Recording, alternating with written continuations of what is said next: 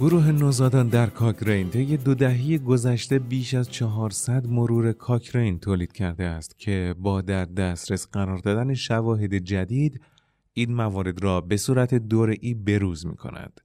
در مارس 2021 آنها به روزرسانی مرور خود را در مورد اوپیویدها برای نوزادان تازه متولد شده که به تهویه مکانیکی احتیاج دارند منتشر کردند و ما از دو همکار نویسنده مقالات مروری اولگا رومنستیک و متیو برسچتنی از بیمارستان دانشگاه اسکانه در لوند سوئد خواستیم تا درباره آخرین یافته ها به ما بگویند.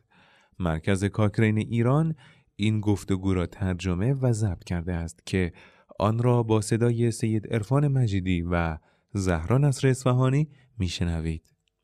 سلام بیایید با این موضوع شروع کنیم که چرا برخی از نوزادان تازه متولد شده باید داروهایی مانند اوپیویدها رو دریافت کنند.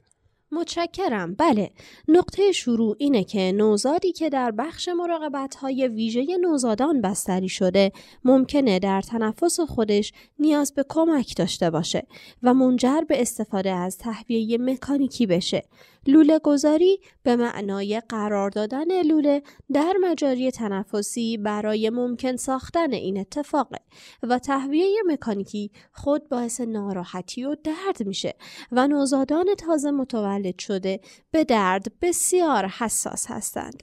حتی مهمتر از اون درد ممکنه اثرات منفی بر رشد عصبی اونها داشته باشه.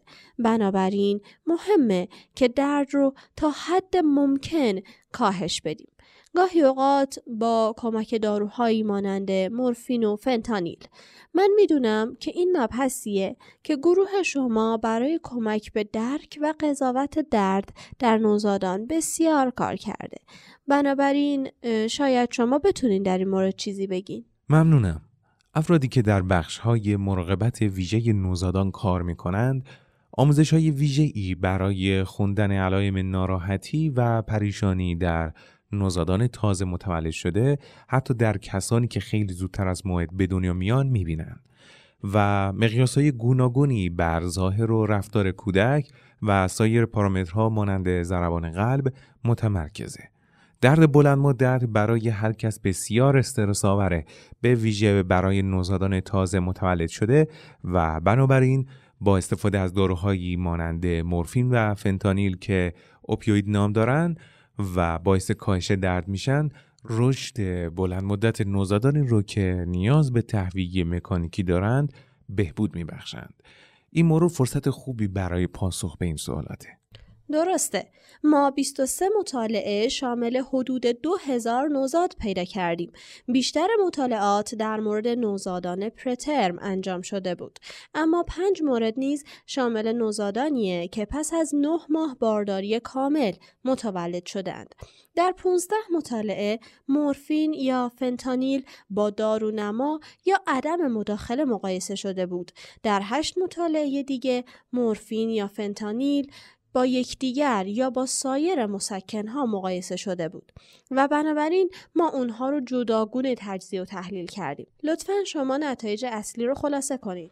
ما دریافتیم که استفاده از مورفین یا فنتانیل در کاهش مدت زمان تهویه مکانیکی و مرگومیر نوزادان بی تاثیره یا تاثیر کمی داره و در واقع مطمئن نیستیم که آیا مواد اوپیویدی بر درد این نوزادان تاثیر دارند یا خیر؟ چون که تعداد کمی از مطالعات شامل این پیامده یا اینکه محدودیت هایی در طراحی مطالعه بوده یا یافتهای ناسازگار وجود داره. فقط یکی از مطالعات در مورد نتیجه رشد عصبی در سن 18 تا 24 ماهگی گزارش شده. اما این فقط 78 نوزاد رو شامل میشه که این تعداد برای تعیین تفاوت بین نوزادانی که برای آنها اوپیوئید تجویز می‌کنند یا دارونما بسیار کمه. این نشون میده که پژوهش های بیشتری لازمه. مطالعات جدید باید چه مواردی رو بررسی کنند؟ مطالعات آینده باید فقط نوزادانی رو وارد کنند که بر اساس شاخص های معتبر درد وقتی از تهویه مکانیکی استفاده می کنند درد دارند و ما به خصوص به اطلاعات در مورد نوزادان بسیار نارس نیاز داریم. ما همچنین به مطالعاتی نیاز داریم که نتیجه رشد عصبی بلند مدت رو در سن کودکی نوزادان و حتی تا بلوغ اونها بررسی کنه. متشکرم. اگه کسی مایل باشه درباره این موضوع بیشتر بدونه، چطور می‌تونه از این مرور استفاده کنه؟ این مرور به صورت آنلاین منتشر شده و در cocktaillibrary.com در دسترسه. اگر افراد به وبسایت مراجعه کنند و در کادر جستجو اوپیویدها در نوزادان تازه متولد شده تحت ونتیلاسیون مکانیکی را به زبان فارسی و یا opioids for newborn infants receiving mechanical ventilation را به انگلیسی تایپ کنند پیوند دسترسی به آن را مشاهده خواهند کرد